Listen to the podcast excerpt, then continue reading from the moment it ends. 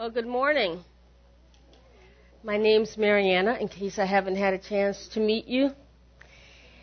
And I think the Applegates have been waiting at least three years for this adoption, maybe a little bit longer than that.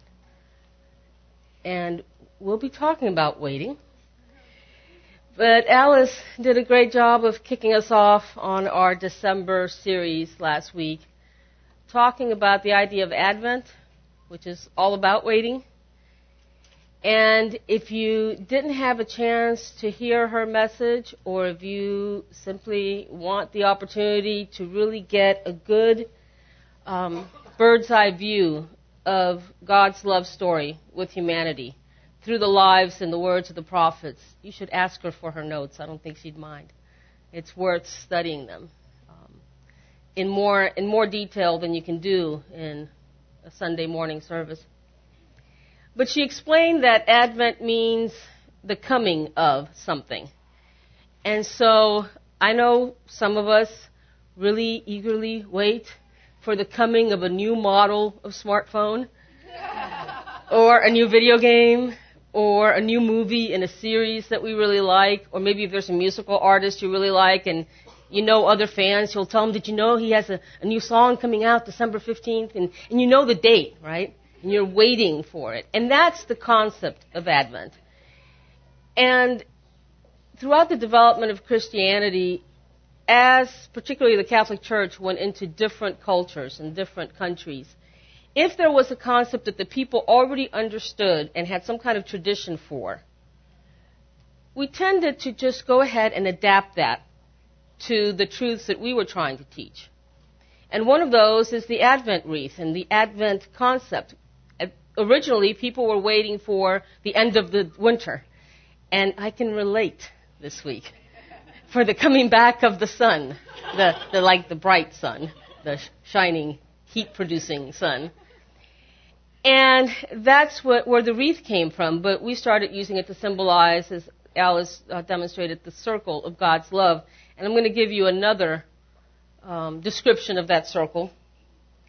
But last week we started with the first candle, which was the candle of hope. We'll talk about hope again today, and you'll see we have two candles lit this week. And Alice also mentioned that Advent is the root word for adventure, which is a cool word. What do you think of when you think of adventure? Do you think of words like boring, predictable, safe. Tell me some, some words that come up when you think of the word adventure. If I say we're going on an adventure,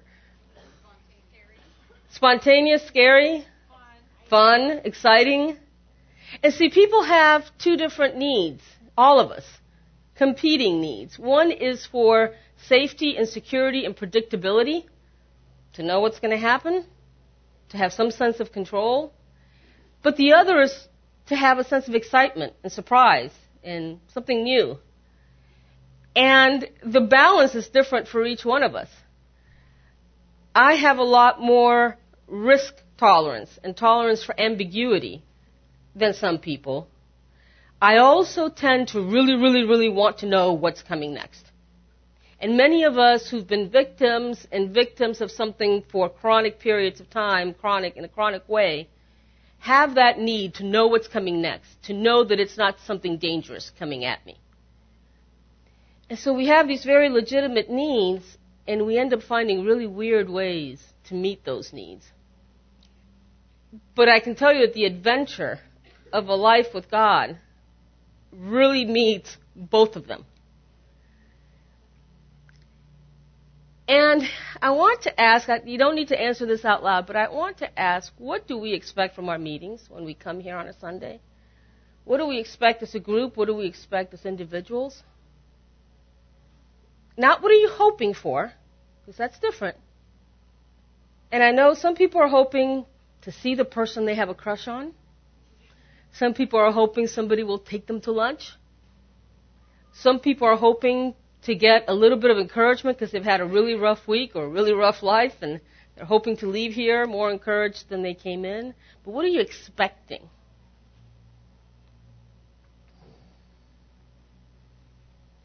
I've discovered the writings of a guy named Andrew Murray. He lived and taught a hundred, maybe a little over a hundred years ago. And people in those days, especially scholars and politicians, philosophers, religious teachers, if you've read their writings, they tend to be really flowery and use big words and too many words, and I, I just don't connect very well with that. I understand that I have high reading comprehension. That's not the point. It just doesn't turn me on. But when I started reading this guy's work, he talks like Jesus talked, or he writes that way, um, in a simple, direct way. And so I, I went through a 31 day devotional that he wrote called Waiting on God, because I'm not very good at waiting. Wait is a four letter word. but God has a different idea of waiting, and so I thought, okay, I, I should give myself the opportunity to grow. And one of the days, he talks about, he pulls out a scripture from Isaiah 25. Now, Isaiah is the time when people are still waiting for the Savior, the Messiah, to come. Isaiah 25:9, and it shall be said in that day, Lo, this is our God. We have waited for him, and he will save us. This is the Lord. We have waited for him, and we will be glad and rejoice in his salvation. And it's a lot like the Applegates, who can tell you, this is Griffin, and we have waited for him.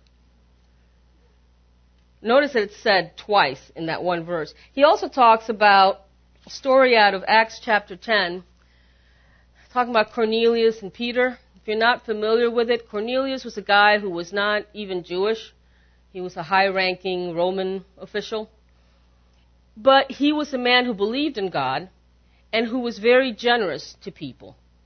And this concept of generosity will come up again. And God was aware of him. Even if he wasn't Jewish, guess what? God was still aware of him. And he had a vision, an experience of an angel coming to him and telling him, hey, God has heard your prayer. And so you need to send somebody to this town, to this street, to this house, because there's a guy named Peter who's there for just a couple of days, and he's going to have something to say to you from God.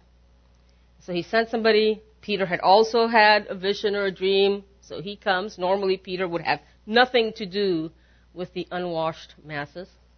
Don't want to get contaminated when you're all holy and stuff. That's a joke.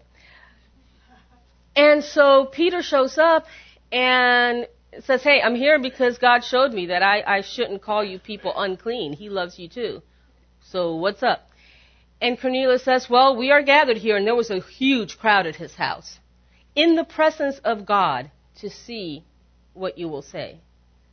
So here's a man who hadn't been raised with Jewish teachings, and yet he believed he and his family and his friends were in the presence of God.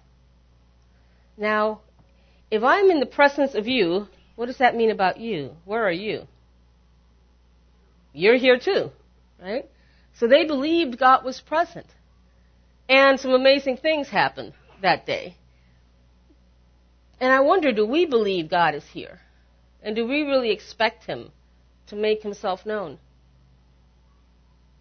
So this is what this devotional has to say. In some time of trouble, the hearts of the people had been drawn together, and they had, ceasing from all human hope or help, with one heart set themselves to wait for their God.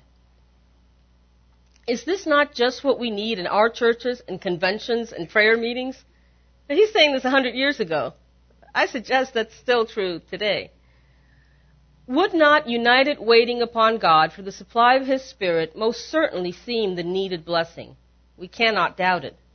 The object, or the goal, the object of a more definite waiting upon God in our gatherings would be very much the same as in personal worship.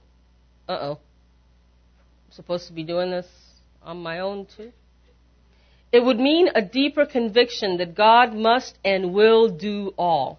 It would require a more humble and abiding entrance into our deep helplessness and the need of entire and unceasing dependence upon Him.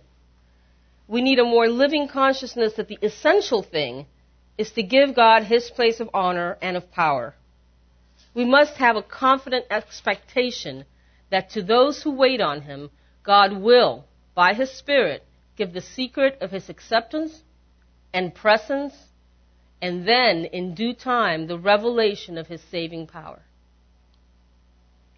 And so often, I don't care if you've been in church your whole life, you, we still haven't discovered the secret of His acceptance or His salvation,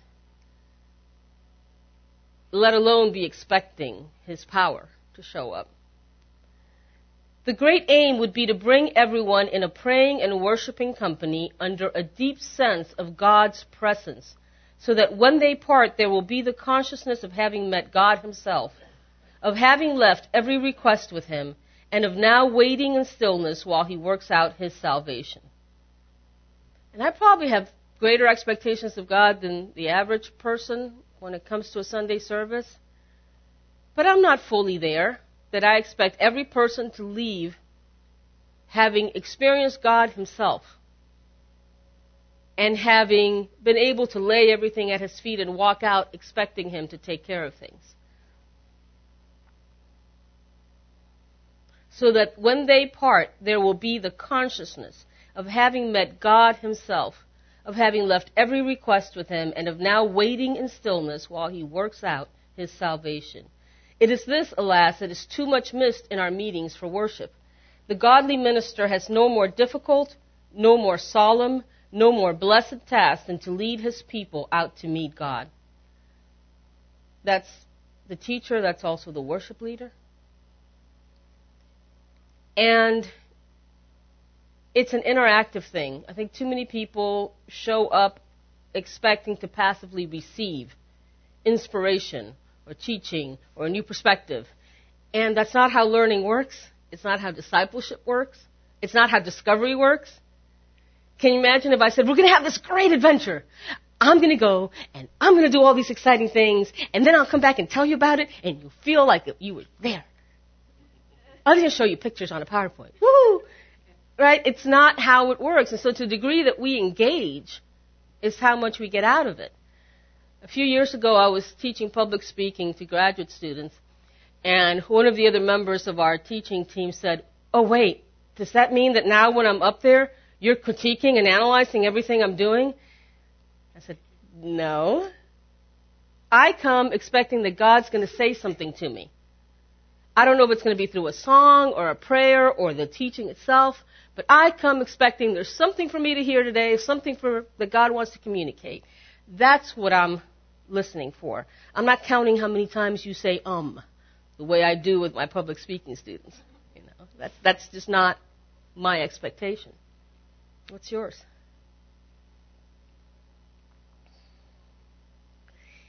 And so he repeats what Cornelius said We are now here in the presence of God. He says, the teacher must bring people out to meet God, and before he preaches, he must bring each one into contact with him. We are now here in the presence of God. These words of Cornelius show the way in which Peter's audience was prepared for the coming of the Holy Spirit. Waiting before God, waiting for God, and waiting on God are the conditions of God showing his presence. And so Andrew Murray puts as a goal for our meetings a company of believers gathered with the one purpose helping each other by little intervals of silence to wait on God alone, opening the heart for whatever God may have, whatever He may have to tell us or to show us. And so we're going to do that occasionally today is to pause and just give you and God a chance to connect. That's why you have the note papers. So you can write those things down, not so much for the lesson, but feel free to doodle or write whatever you want. So let's start now with a prayer.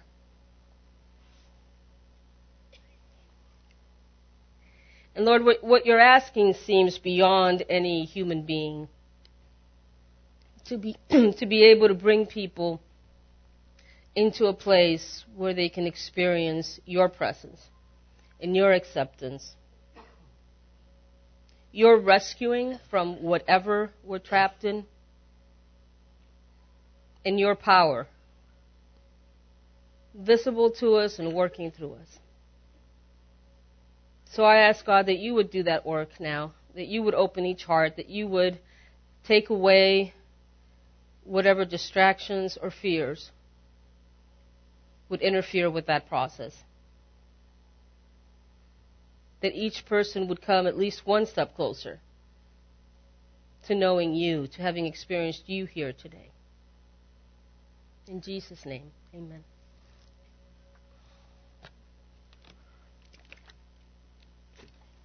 So, did you know that while we're waiting on God, that He's also waiting on us? This is another devotional from Andrew Murray, where he pulls from Isaiah chapter 30, verse 18. It says, And therefore will the Lord wait, that he may be gracious unto you, and therefore will he be exalted, that he may have mercy upon you. For the Lord is a God of judgment. Blessed are all they that wait for him. That's fascinating to me. The Lord is a God of judgment, but he is waiting so that he can be merciful and gracious towards us.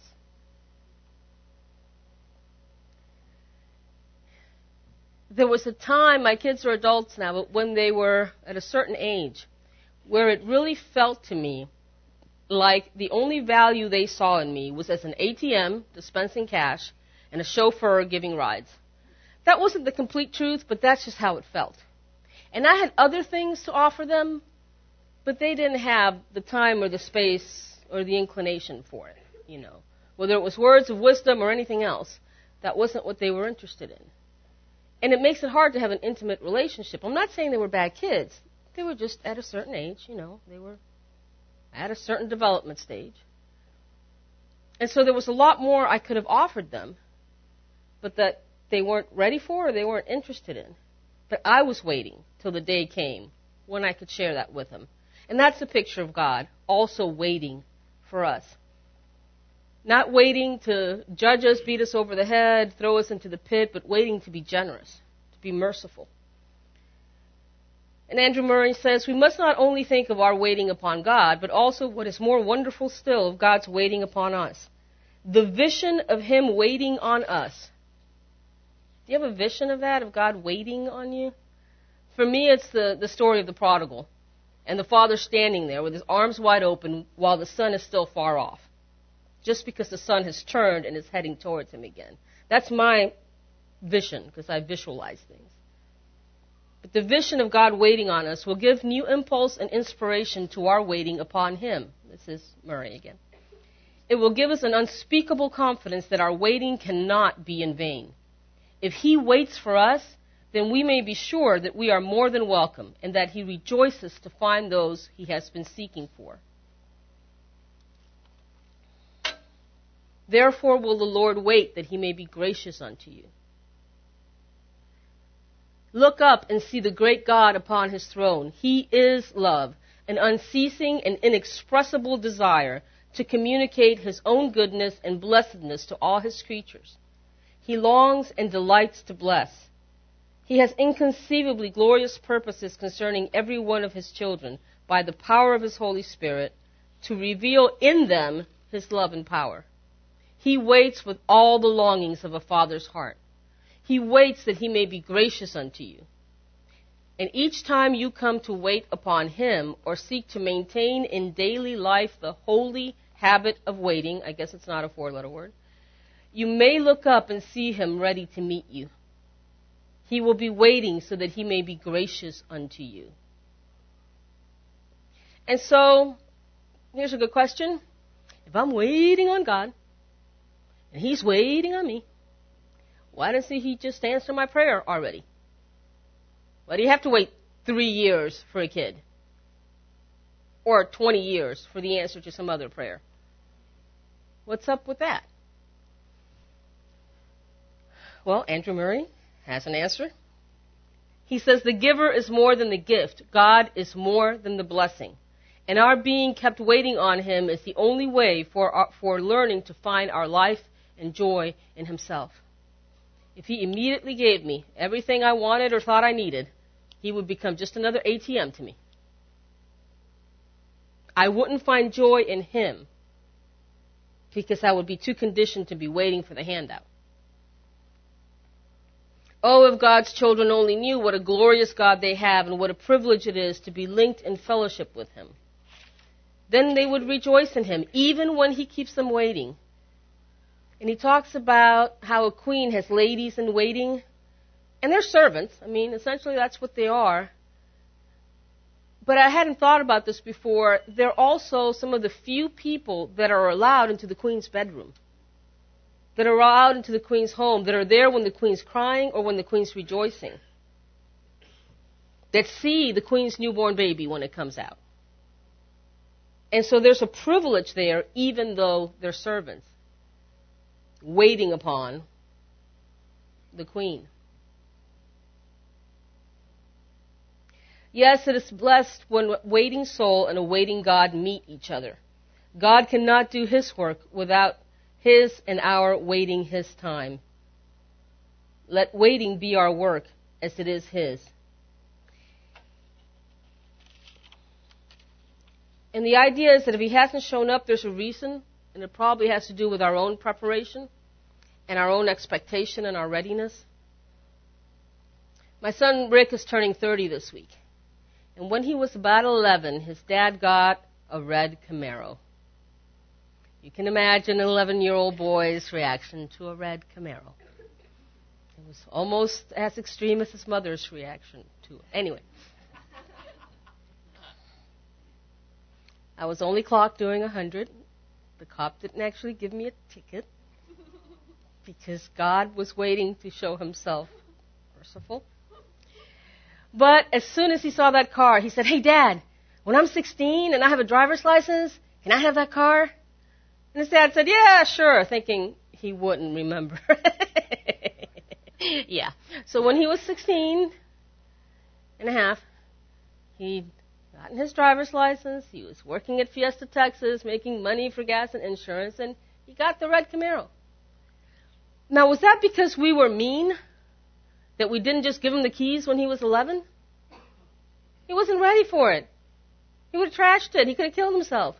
There's more to this story, but I won't go there on account of time. It was love on our part, not handing him the keys at 11. So back to Advent waiting eagerly for something to come. The light of the candles represent the power and the presence of God in our lives. And it's expressed in four different ways. There's four candles and one in the middle. The first week, the first candle was hope, particularly the hope of the prophets. And Alice defined hope as a holy seed. I love that picture a holy seed. Maybe you can't see much yet, but it's there, waiting to bloom. So, week two, the second week in Advent, is the mercy candle. And it reminds us of the light and mercy that God extended through the birth and the ministry of John the Baptist. You can read about this in the first chapter of Luke. He tells us during the time when Herod was king of Judea, there was a Jewish priest named Zechariah and his wife Elizabeth. Okay, I want to stop right there.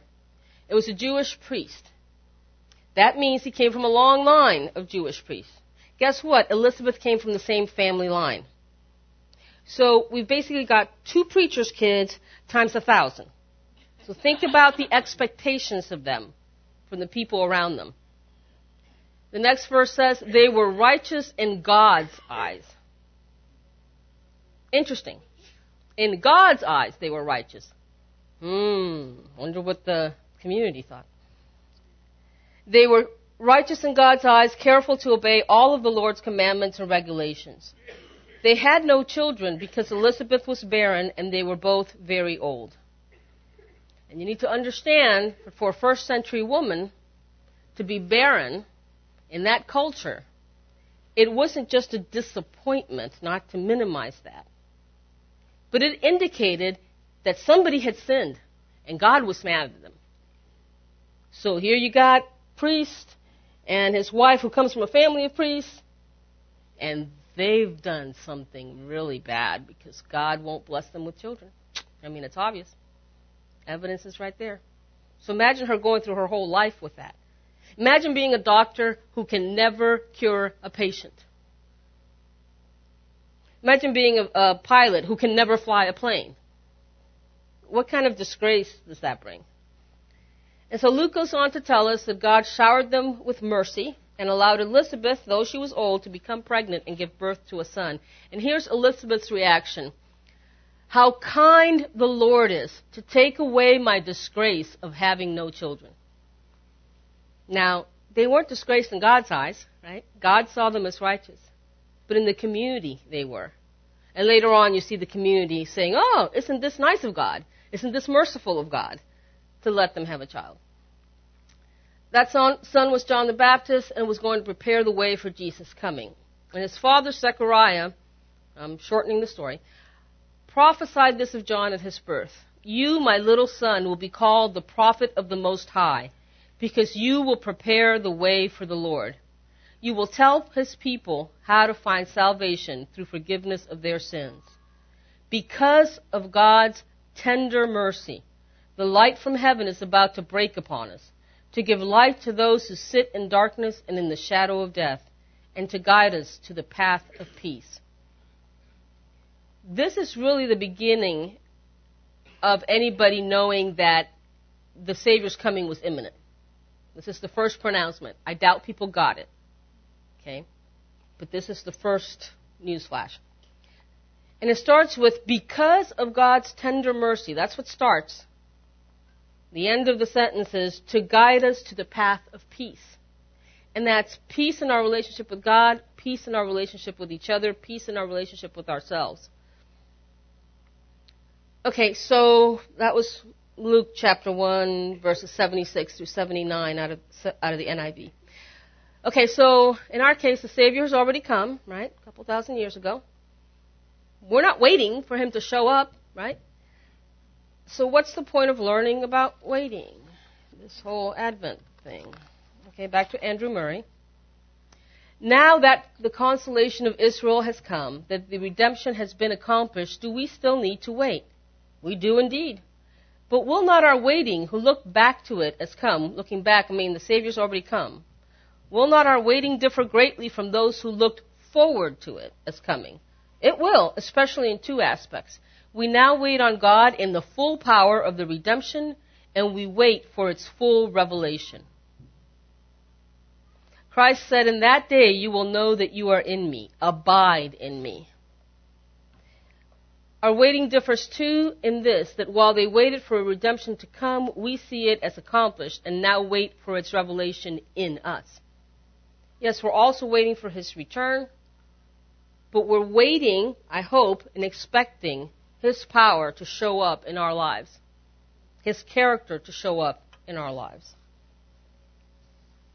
As we maintain our place in Christ day by day, God waits to reveal Christ in us in such a way that He is formed in us, that His mind and disposition and likeness acquire form and substance in us, so that by each it can in truth be said, Christ lives in me. it occurred to me that coming on a Sunday and not expecting something, something special, something more than lunch, it's kind of like a man that's going to the doctor. And so he parks his car, there's a parking meter, it needs coins. It's not one of the fancy new ones. And so he sees he's parked in front of a bank, so he goes into the bank to get change for a dollar, right? For the parking meter. And because of all the new regulations, they have to see ID. Okay, fine. He shows his ID. And they say, Oh, Mr. Johnson, we're so glad you came in. Our bank manager has been searching everywhere for you. In fact, he had a meeting with us this morning making sure all of the tellers knew if you walked in, even though you're not an account holder, he needed to talk to you. Apparently there's some inheritance. Some somebody who was a member of this bank left you this big inheritance. Please please wait, let us get the manager. And can you imagine the guy saying, uh, I just came in for change? Thanks, but no thanks. I, I gotta go. I got an appointment in 15 minutes. And maybe there's a million dollars waiting for him. Wouldn't that be a shame? And let's take stretch it a little further. What if the guy's going to the doctor because he's facing organ failure? He is heading towards death. And the relative that he didn't know about that left him an inheritance also died in order to be able to leave the organs for him. Maybe he needs a heart and lung transplant. And you've got to die to give those up, right? And so here's the answer to his problem, plus a million dollars. But he's saying, I just came in for change. Just want to change a dollar. See ya. Wouldn't that be a shame? And that's what's heartbreaking to me about people having such little expectation of God or Christianity or even a meeting, meeting like this. Okay, so what is God's expectation of our journey with Him? I wonder about that. What's awesome is that He has invited us to partner with Him. There's this great book called The Colors of Hope Becoming People of Mercy, Justice, and Love. The author is Richard Dahlstrom. The Colors of Hope. If you act quick, you can buy it from Amazon for less than two bucks. I looked. And he talks about how being a pastor for 25 years was involved things he didn't expect. I mean, he had all these plans, and then he found out it was really about meeting people in their messes. And so for 25 years he's been doing this, and he says, These conversations in my own study of the Bible have reshaped my understanding of what it means to be Christ followers. I began my faith journey thinking we were lawyers on a mission. We understood the legal status of humanity as condemned and could explain with great precision why Christ's deity, humility, death, and resurrection could change our sentence in spite of our guilt. While that legal element remains foundational and important, I've come to discover that our calling is less lawyer, more artist. And you've heard me talk before about how my favorite of all the descriptions of God, my favorite is of Him as the master artist. And He says that we're His work of art. But see, on top of that, He calls us to partner with Him as artists. He says each of us is endowed by our Creator through the gift of Christ's life with the capacity to impart great gifts of beauty in this world. Blessed to be a blessing is how God said it to Abraham. And since we're in His great big family as followers of Christ, His calling is our calling there are particular offerings of beauty, good works, Paul calls them in his letter to the Ephesians, that we are invited to share with our world. We are, in other words, artists. This way of seeing my calling, of seeing our calling, has made all the difference. Becoming a faith artist is an invitation to joy, creativity, and profound adventure. Unfortunately, the tide of faith culture pushes away from art toward law. The first section in the book addresses these issues of identity because until I see myself as an artist, I'll never get on with the work of painting the colors of God's good reign on my world. Let the adventure begin. Isn't that a great way to open a book? So, this is our first pause. I want to give us a minute to get in touch with what is your identity? If somebody asks me about my husband and says, Who's David? There's a way I describe him. I could describe him as a man, as a father, as an American. So if you were describing yourself, what's the main word that comes to mind? And I think of, we will pause, honest, I think of um, the tradition of, in certain support groups, of saying something along the lines of, I'm Mariana and I'm an alcoholic identifying with that. And I understand that there's a purpose for that, and for the purpose to recognize their condition. But at some point, I'd rather see myself as a recovering alcoholic. That would become my identity.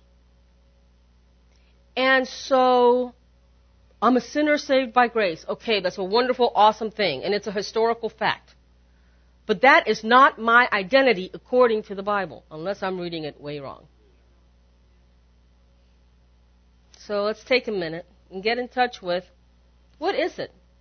Maybe you know better, but still you identify with and write it down.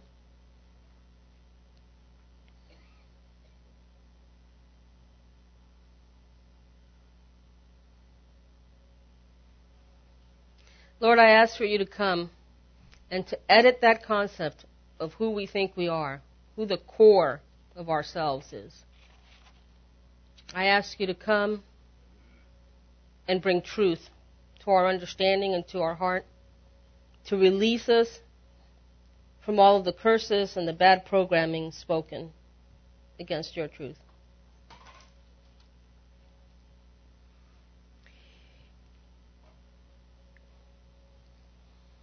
If you have swapped lives with Jesus, then you have swapped identities with him. You are a faith artist in partnership with the ultimate artist. And so the book talks about painting pictures of hope.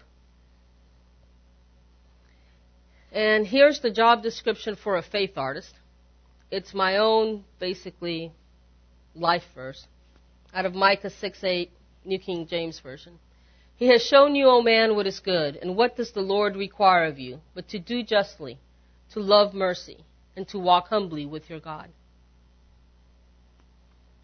Some of the newer translations want to be more correct because it doesn't mean man as though you must be of the male gender. It means man as in humanity. So the newer translations say, He has shown you, O mortal, what is good. And I, I'm sorry, I don't connect with that. I would say, dude, but the message says it this way. But he's already made it plain how to live, what to do, what God is looking for in men and women. It's quite simple. Do what is fair and just to your neighbor. Be compassionate and loyal in your love. And don't take yourself too seriously.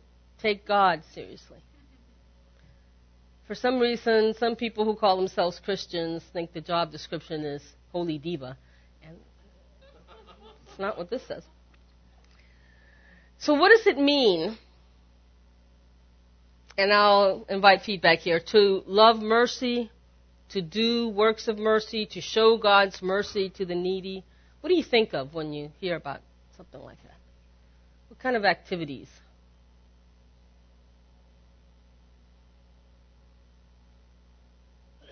We're going to go do some acts of mercy this weekend. What would we be doing?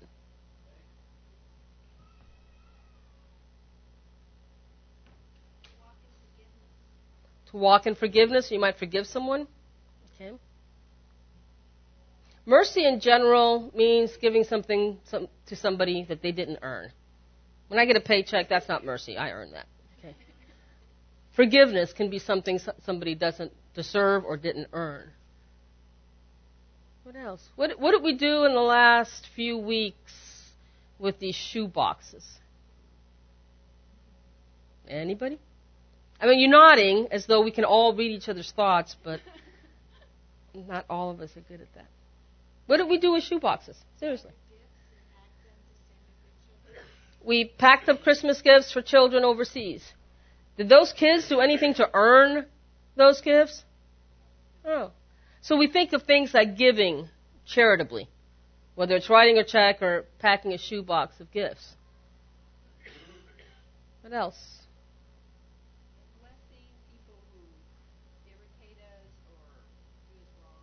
Blessing people who irritate us or do us wrong, still being nice to them or giving them something or helping them or, or praying them. yeah, Blessing. praying for them. Okay. Yeah. Right.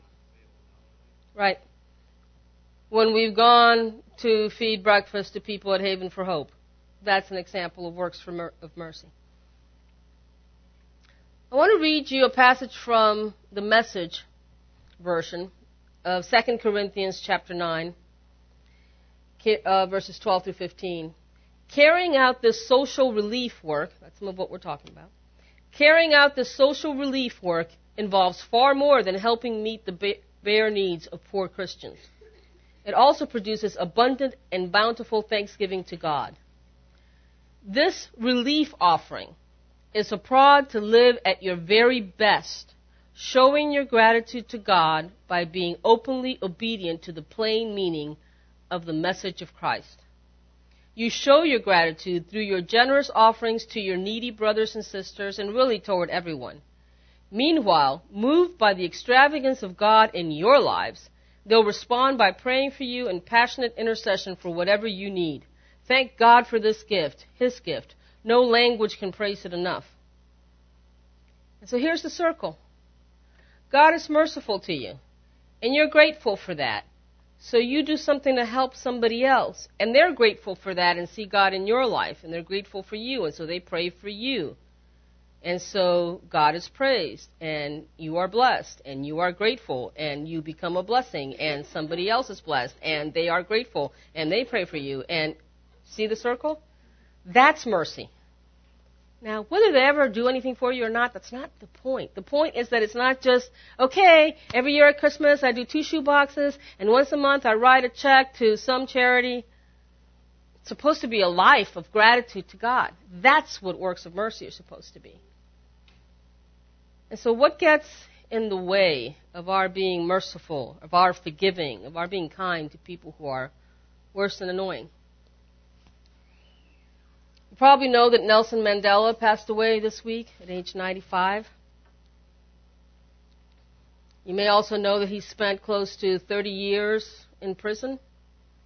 During those 30 years, his people were still being oppressed and abused. His own wife and little girls were being hounded and there was nothing he could do to help them. This is what he said I always knew that deep down in every human heart there is mercy and generosity. No one is born hating another person because of the color of his skin or his background or his religion. People must learn to hate, and if they can learn to hate, they can be taught to love. For love comes more naturally to the human heart than its opposite. Even in the grimmest times in prison, when my comrades, comrades and I were pushed to the limit, I would see a glimmer of humanity in one of the guards, perhaps just for a second, but it was enough to reassure me and keep me going. Man's goodness is a flame that can be hidden but never extinguished. He also said, as I walked out the door when he was finally released from prison, as I walked out the door toward the gate that would lead to my freedom, I knew if I didn't leave my bitterness and hatred behind, I'd still be in prison. And that attitude was crucial to the future of that nation. And so we come to the concept of forgiving people who have hurt us. And maybe even forgiving the God that allowed it to happen. And I know that's not easy. Let's show video number one. Some of you may remember in the 90s the genocide in Rwanda. This will be just two minutes. It's important to know that the people that killed each other were friends and neighbors. They worshiped together at church one Sunday, praising God, and then got their machetes and chopped each other up a week later. It's important to know that it wasn't an occupying force If they tell you that a murderer has been released in the neighborhood, how would you feel? And this time we weren't releasing one, we were releasing 40,000. Might want to lower lights When you consider a million people who got destroyed at the hands of their neighbors, when you get one million people dead, it becomes impossible to exert justice. The president of Rwanda passed a decision to release the perpetrators who had confessed their role in genocide. So far, 50,000 have been released. Why on earth should a survivor of the genocide in Rwanda forgive somebody who murdered either their mother or husband or brother or sister? bajyaga nko muri nka mirongo itatu bari ariko abo bose nta n'umwe usigaye njye nsigaye n'uwo musaza wanjye bose hamwe nabo bazisanga ari abantu barindwi igihe nishe kandi nkumva bimbera mu mutima ku buryo numvaga bidashobora kuvamo Somebody has to tell them this painful message of forgiveness. ariko njye mu mutima wanjye numva nta mbabazi zirimo ni ukubigirira isoni ariko naragerageje nsanga umuntu waduhuza nawe tukambera rwose duhuza If we let them be consumed by that ongoing bitterness and anger, it's like an acidic content in a metal container. It will eventually eat the container up. When they forgive, they get released. We have rebuilt the roads, we've rebuilt the schools, who've rebuilt their hospitals, are rebuilding the hearts of people, remain a big challenge. Are you crazy? Reconciliation? The one who killed your family. How do I reconcile with someone who killed my family? Forgiveness is not human, it's divine.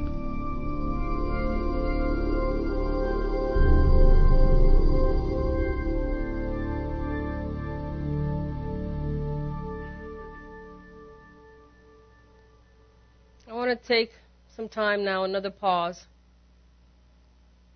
for you to ask God, who do you need to forgive? It may be somebody that you thought you'd forgiven. What kind of bitterness has grown a deep root in your heart, and now it's, as he said, acidic content in a metal container, eating you up? And the only way to go forward is to dump it out, whether they deserve it or not.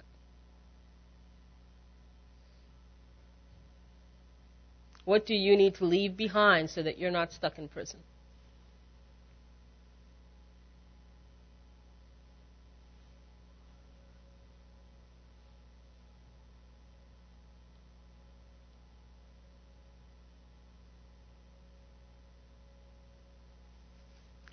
I have very rarely in my life had someone ask me for forgiveness.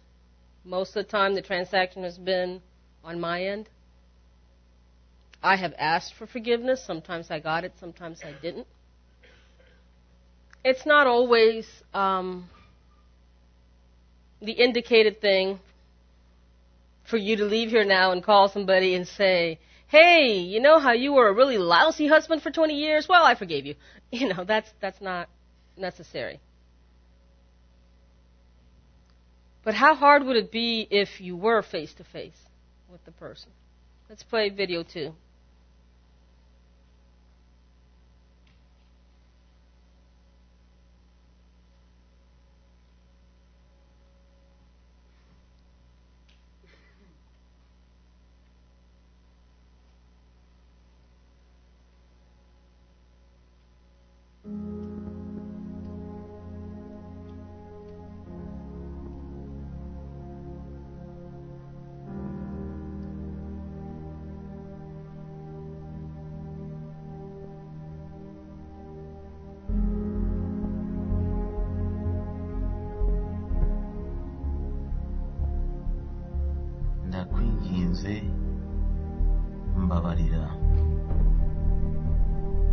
Natemaguye murumuna wawe.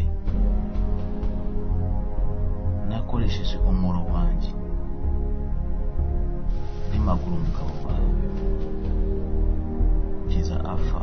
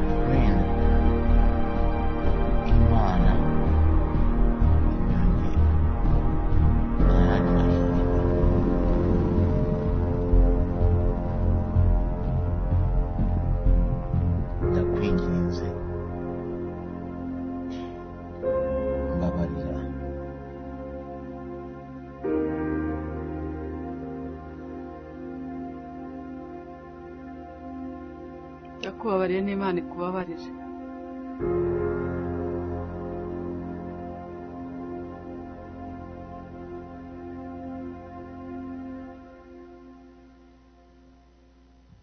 This is what they had to do to go forward as a country. There was no way to pay the debt. You couldn't keep all these people in prison long enough, and even if you did, how does that pay back murdering your whole family and burning your village down? And so there were a group of faith artists who helped people learn both how to seek forgiveness and how to give forgiveness. That's how they were painting the pictures of hope. Pictures of hope for individuals, for families, for villages, and then for a whole country. That's the adventure. And might not sound like the kind of fun that a roller coaster ride will bring, but it does have both components.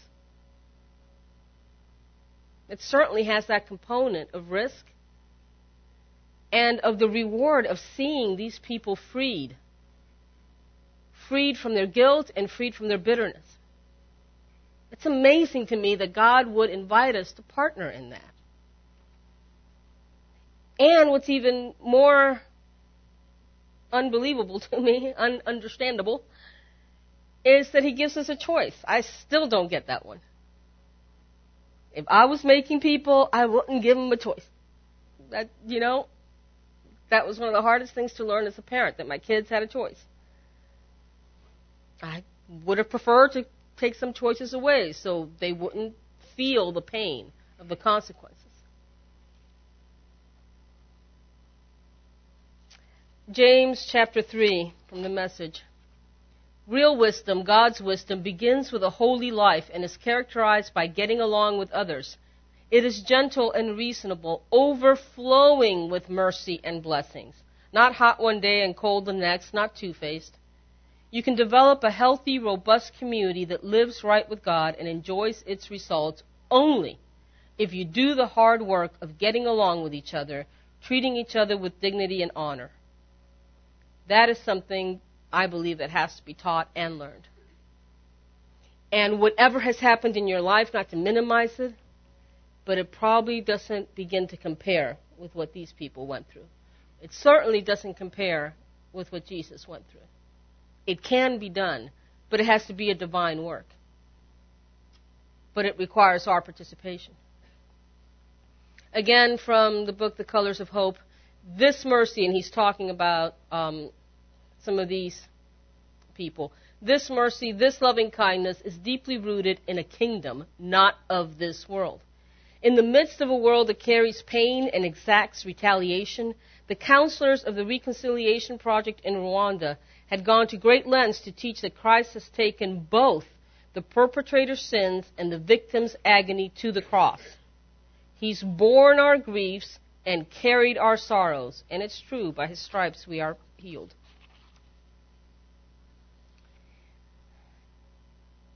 And the main example of loving kindness, another word for mercy you might find in some translations, of giving somebody something they didn't earn, is Christ's sacrifice on the cross. Titus 3:5 says he saved us not because of the good things we did, but because of his mercy. And I wanted to read it to you from the message, a little broader, broader context, so I'll go a few verses before and after. It wasn't so long ago that we ourselves were stupid and stubborn, dupes of sin, ordered every which way by our glands, going around with a chip on our shoulder, hated and hating back.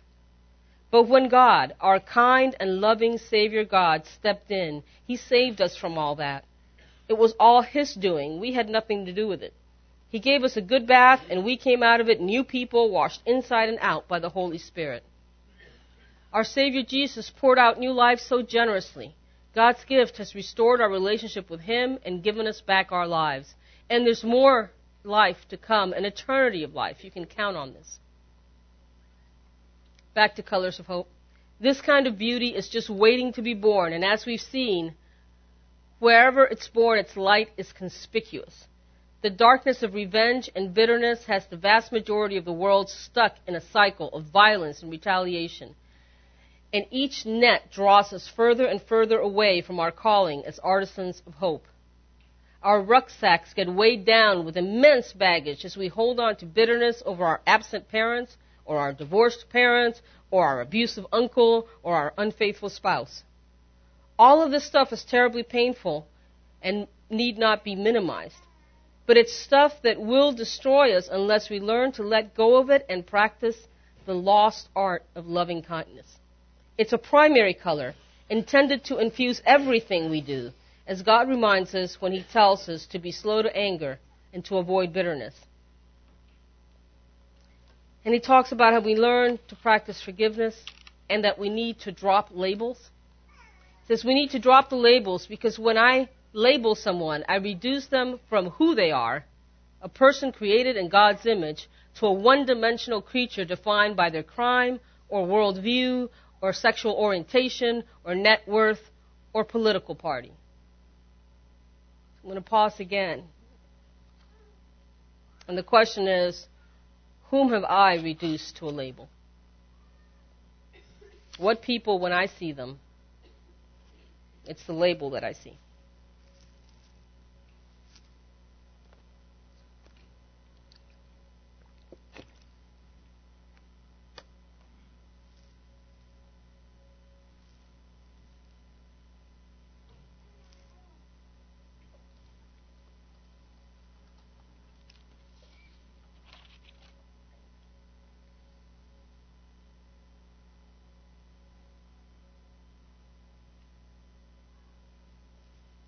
We've got just one more step. The author of The Colors of Hope um, does his own uh, paraphrase of part of the Sermon on the Mount. And here's what he says You've heard that it's important to stop sleeping around, but I'm telling you that it's important to stop treating women or men as objects who exist for your sexual pleasure, even if you only play that game in your mind. Conventional wisdom says that retaliation is the way to respond when wronged. This might be a way to respond, but it's not my way to respond. I'm telling you to love your enemies and to be generous with them, recognizing that I've blessed them with the gift of life just like I've blessed you. So if someone tries to take the shirt off your back, give him your coat too. Pour a little blessing on them in my name. This is how you paint pictures of hope. He says, by the end, it's as if Jesus has played a concerto of such stunning beauty that our attempts are revealed for what they are, at best the well meaning efforts of little children. Sometimes, even when I'm trying to be like Jesus, in comparison, it seems so small. He says, We think that by recycling or joining a, an organization or skipping lattes for a month and giving the money to charity or going to a concert to raise funds for famine in Africa, we're artisans of hope. And of course, in a limited sense, that's true. But when we see Jesus' colors, hear his music, we realize there's more to it than simply giving up a bit from our abundance or just staying sober. He's calling us to a different level of artistry, a level we can only understand by walking humbly with God. And for me, that means understanding that it's God who's going to have to do it. I can't. I don't care how smart I am, how educated I am, how good I try to be, I can't do the things that this adventure calls me to, and that's not the plan. The plan is for God to do it through me. I just need to get out of the way. Okay, so let me review before we do the last part of our takeaway. Randy and Clara have been doing that with us, trying to have something that we can implement. I've been doing it throughout the, the time we've had together. First, who in your life does God want to bless this week? Did I ask you? about that? I don't think I asked you that one. That was the first one. Let's take some time now. Who in your life God, does God want to bless this week? And when I say in your life, I would not list my grandmother because she died almost 30 years ago. I would not list the president or the governor because even though I know who they are, they don't know me. Who in your life does God want to bless this week?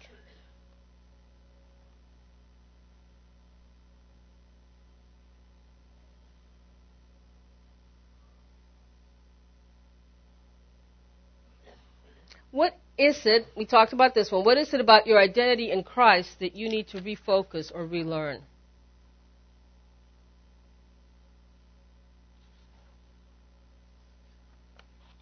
Here's the last one. Is there some area where you need to accept God's forgiveness?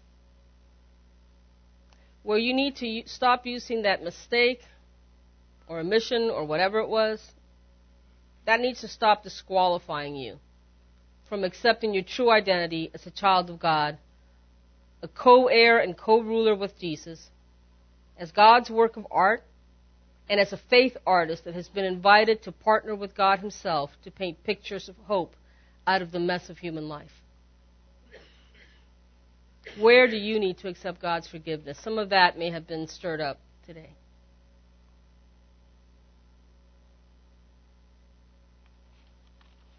And I hope you will think about this through the week, that you don't just check this time off your list. But that whoever God has shown you He wants to bless this week, that you ask, how do you want to bless them through me? And it may be by extending forgiveness. It may be by an act of service. But I hope you'll do that this week.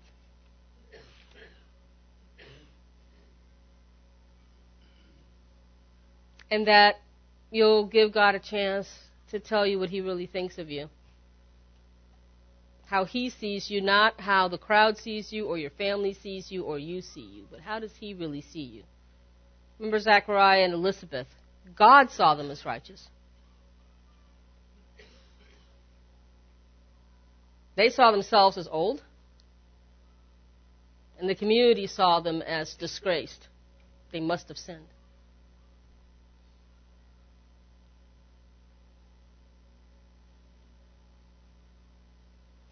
As we close, I'm going to ask those who've been trained in prayer to um, gather around the wall that has the cross to be available to pray with people. This is also something that blows my mind, knowing that some of you are sick, some of you are depressed, some of you are in mourning, some of you are searching for an answer Maybe you have a decision to make, and you're offered partnership, you're offered prayer, and yet, nah, I just came in to get change for a dollar. So I hope you'll take advantage of the people who've invested their time and their lives into not only learning how to do this, but into being people who can do this. Who dumped out their own little buckets of acid in order for God to be able to work through them.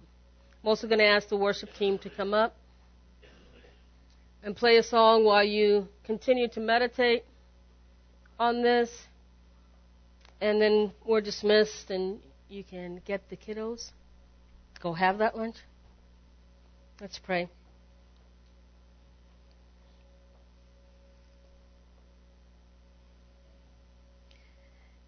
Thank you, Lord, for how you see us. That I'm your precious little girl regardless. That when you invite us to adventure, it's not so we will feel bad about all the things we haven't done right. It's so we'll jump on the train and go on the adventure to doing and being and speaking and singing these things that you want to pour through us.